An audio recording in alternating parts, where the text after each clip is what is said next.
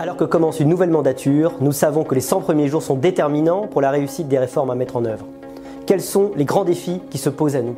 Quelles grandes propositions peut-on formuler? Quelles sont les méthodologies que nous devons suivre? Les experts de l'Institut Sapiens partagent leur avis. Bonjour à tous, le logement est le point nodal d'un très grand nombre de défis qui se posent à nous aujourd'hui, des défis culturels, sociétaux, économiques, euh, autour aussi de la euh, cohésion sociale. Et pour en parler, j'ai le plaisir de recevoir Bernard Cadeau. Bonjour Olivier. Bernard Cadeau, est-ce qu'on peut commencer par euh, faire une peut-être petite contextualisation de la question du logement aujourd'hui? Bah oui, ce qu'il faut dire en, premier lieu, c'est que le logement a été le grand absent de la campagne électorale des présidentielles et a fortiori de la campagne électorale législative que nous venons de vivre. Euh, à aucun moment, ou, tellement peu souvent, euh, on a abordé ce sujet, qui est pourtant... Ce qui ne laisse pas de nous étonner. Bah, oui, de parce que, euh, oui, et puis c'est pas seulement des revendications catégorielles, c'est juste de dire que bah, le logement, ça concerne tous les Français tous les jours, on a parlé beaucoup de, pouvoir d'achat et c'est normal, mais euh, est-ce qu'on a rappelé que le logement c'est la première dépense contrainte de tous les ménages, qu'ils soient locataires ou accédant à la propriété quand ils remboursent un crédit? Donc on ne comprend pas. Voilà, on comprend pas. Ça fait partie de ce que j'appelle les douleurs euh, muettes. C'est Sénèque qui disait les, les, grandes douleurs sont muettes. On a une espèce de, euh, résignation à ce que bah, le logement, ça soit un sujet compliqué, qui coûte de l'argent aux ménages, qui coûte aussi subsidiairement en termes social. voilà, donc c'est c'est vrai que c'est dommage. On peut le regretter. Alors on va essayer de lutter contre ce silence. Quels sont les trois grands objectifs aujourd'hui à poursuivre en, matière de logement? Alors je crois qu'il y a un premier objectif qui est euh, de revenir ou, enfin d'établir le choc de l'offre. Le, président Macron avait, promis dans son premier quinquennat euh, ce choc de l'offre parce que euh, quels que soient les sujets autour du logement et quelle que soit la façon de les aborder, il y a un problème structurel de déséquilibre entre l'offre et la demande de logement. Concrètement, il n'y a pas assez de logements en France. Voilà, tout simplement. Et tant qu'on n'aura pas rétabli cette forme d'équilibre, eh bien, on pourra toujours euh, commenter euh, l'augmentation des prix, des loyers, de, la pression sur les prix de vente, etc. C'est vraiment ça le, sujet euh, principal. Donc, ce choc de l'offre, on l'attend, il n'est pas venu. les experts disent qu'il faut au minima, à minima, construire 400 000 logements neufs par an, plus un objectif très très important et très ambitieux autour de la rénovation des bâtiments. Euh, et notamment de la rénovation énergétique, parce qu'il faut réussir cette rénovation énergétique. Les bâtiments, le logement sont un des facteurs, euh, un des responsables euh, importants des émissions de gaz à effet de serre, de, du carbone, etc.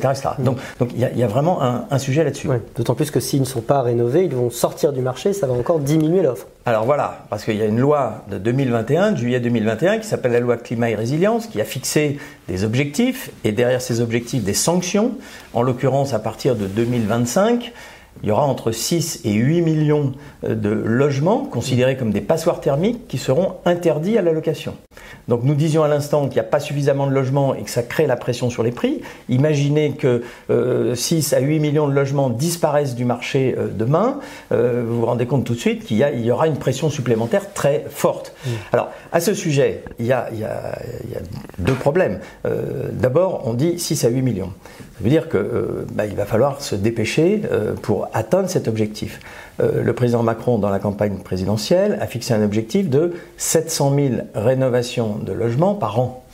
Si je compte bien, 700 000 fois 5 ans, ça fait 3 millions et demi. On est loin des 6 à 8 millions. Donc il va bien falloir faire quelque chose. Donc il en faudrait beaucoup plus par an. Alors il en faudrait beaucoup plus. Il faut aussi euh, vérifier si on a les capacités conjointes à la fois de construire des bâtiments et des logements et de euh, rénover, c'est-à-dire qu'il y ait euh, les capacités, la formation des, équipes, la technique, enfin toutes les ressources industrielles, je dirais, pour, pour mener à bien ces, ces objectifs-là. Mmh. Et puis il y a un autre, un autre sujet qui n'est pas le moindre, qui est celui du financement de ces travaux. Parce que, vous, vous l'avez entendu, comme tout le monde, euh, il y a un satisfait euh, officiel autour de ma prime rénov, ce dispositif qui permet aux Français euh, de, rénover les logements, qui indubitablement est, un succès puisqu'il y a eu plusieurs dizaines de milliers de dossiers qui ont été faits. Sauf que le ticket moyen de ces dossiers, il est entre 4 000 et 5 000 euros, et que l'estimation moyenne de la rénovation thermique complète des logements est autour de 50 000 euros. Donc il y, a, un gap et il y a un delta, manifestement.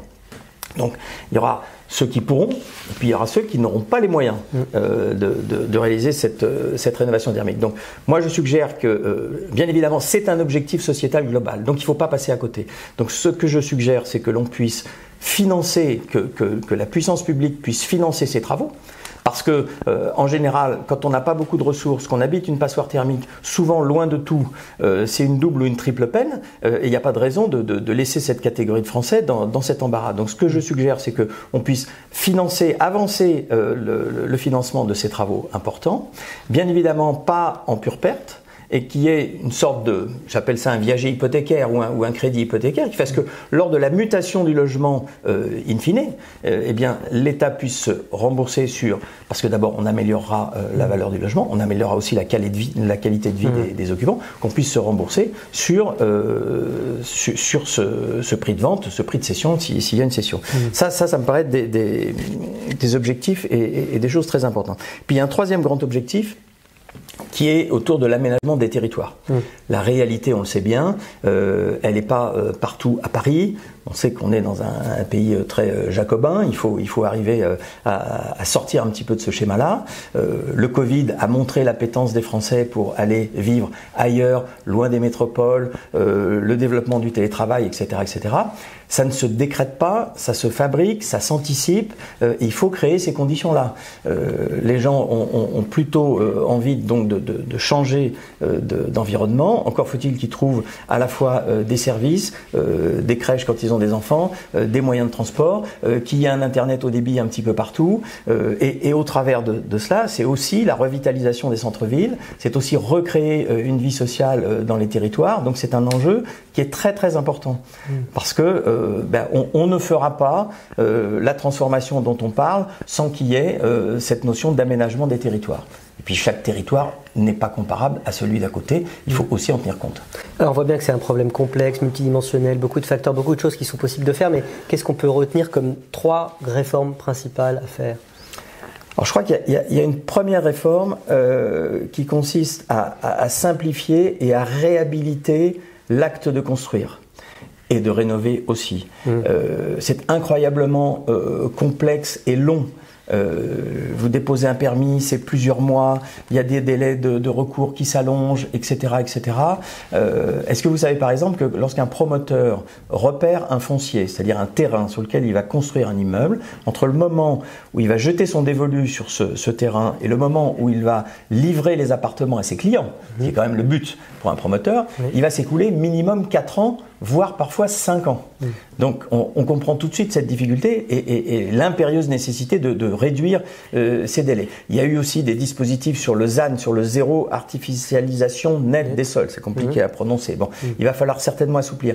Ce que j'évoquais à l'instant sur les, les passoires thermiques, la deadline, elle est en 2025. 2025, c'est demain. Il faudra sans doute revoir ces délais euh, et, simplifier un, petit peu, mettre un petit peu d'huile dans les rouages.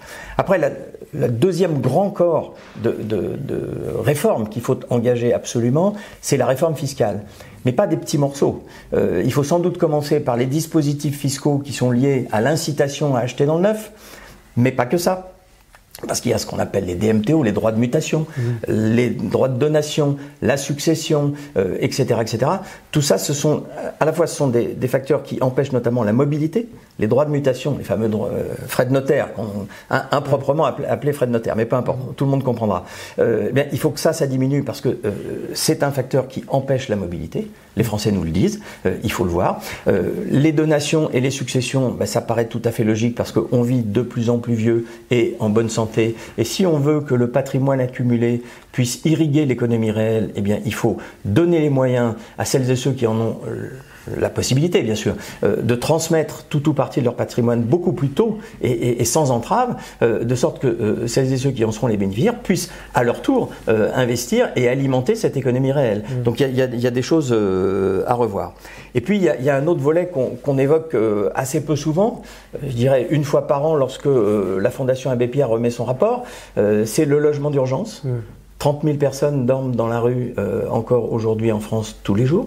Euh, on entre dans l'été. Euh, l'été est, souvent plus difficile et plus dramatique pour les SDF que l'hiver, contrairement à ce qu'on pense. Bref, il y a 30 000 personnes. Parce que les centres d'hébergement sont fermés, hein, c'est ça? Oui, et puis surtout que quand on est dehors dans la rue et puis qu'il fait très chaud, ben, on supporte encore peut-être moins. il y a 300 000 personnes qui sont logées en hébergement d'urgence. Et alors, quand on dit hébergement d'urgence, ça veut dire que l'État payent des nuitées d'hôtel. Donc c'est absolument pas un, système pérenne, euh, mais il faut quand même pouvoir loger ces personnes-là. Donc là aussi, il y a des efforts à faire. Et puis un autre volet très important qui est celui euh, de la modernisation du, du, logement social. Alors euh, ce que j'entends par là, c'est pas moderniser les logements sociaux, parce que les normes de construction des logements sociaux sont des normes drastiques qui sont qui sont respectées et qui font que, in fine, les, les bailleurs sociaux livrent des, des, logements de très bonne qualité aux occupants. Mm. Mais ce que j'appelle la modernisation, c'est la modernisation du système. Est-ce qu'on va s'attaquer, par exemple, au taux de rotation euh, dans le parc social, qui, on le sait, est trois à quatre fois moins élevé que dans le parc privé?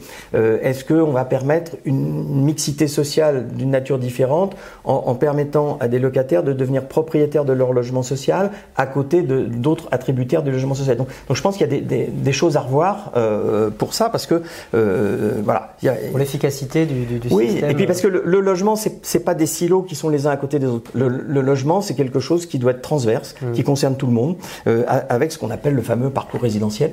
Mmh lequel parcours résidentiel est bien abîmé aujourd'hui.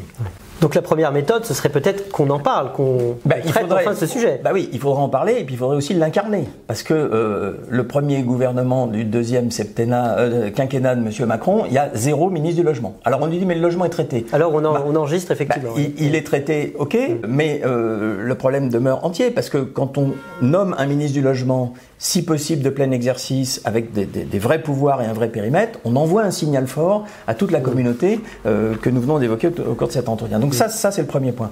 Le deuxième point, c'est aussi une question de méthode. C'est, j'appelle ça les trois S. Il faut simplifier, il faut stabiliser et il faut sanctuariser. Parce que si on ne, s'astreint pas à cette méthode-là, eh bien, on reproduira les mêmes errements qu'on a connus sur les 10, 15, 20 dernières années. Et puis, dernier point. Alors, euh, je vais rester optimiste jusqu'au bout, mais euh, c'est vrai que le, la configuration actuelle du Parlement peut prêter euh, à, quelques doutes là-dessus, mais euh, moi j'ai une proposition à faire. En l'occurrence, c'est dès le mois de juillet, tout de suite, réunir une grande conférence sur le logement avec tout le monde pour pouvoir jeter les bases euh, d'une réforme qui sera durable. Cette réforme, elle passera par, bien sûr, un rapport qui devrait être mis dans mon esprit et dans un calendrier idéal et parfait en septembre pour servir de base à un projet de loi de programmation sur 10 ans soumis au Parlement dès le mois d'octobre. Pourquoi un projet de loi de, programmation? Pour une raison toute simple. C'est que le temps du politique n'est pas le temps du logement et de l'immobilier. Vous avez un, hiatus entre le temps court et le temps long. Le temps court, ben, c'est le mandat, c'est le quinquennat. Le temps long, absolument indispensable à une vraie politique de l'urbanisation et, du logement, c'est à minima euh, deux quinquennats. Donc on peut, on le fait bien pour, le, pour la police, pour l'armée, il mmh. n'y euh, a pas de raison qu'on ne le fasse pas pour le logement. Donc mmh. voilà la proposition. Euh, est-ce qu'elle sera entendue? On verra bien. On verra. Merci Bernard Cadeau. merci, merci beaucoup.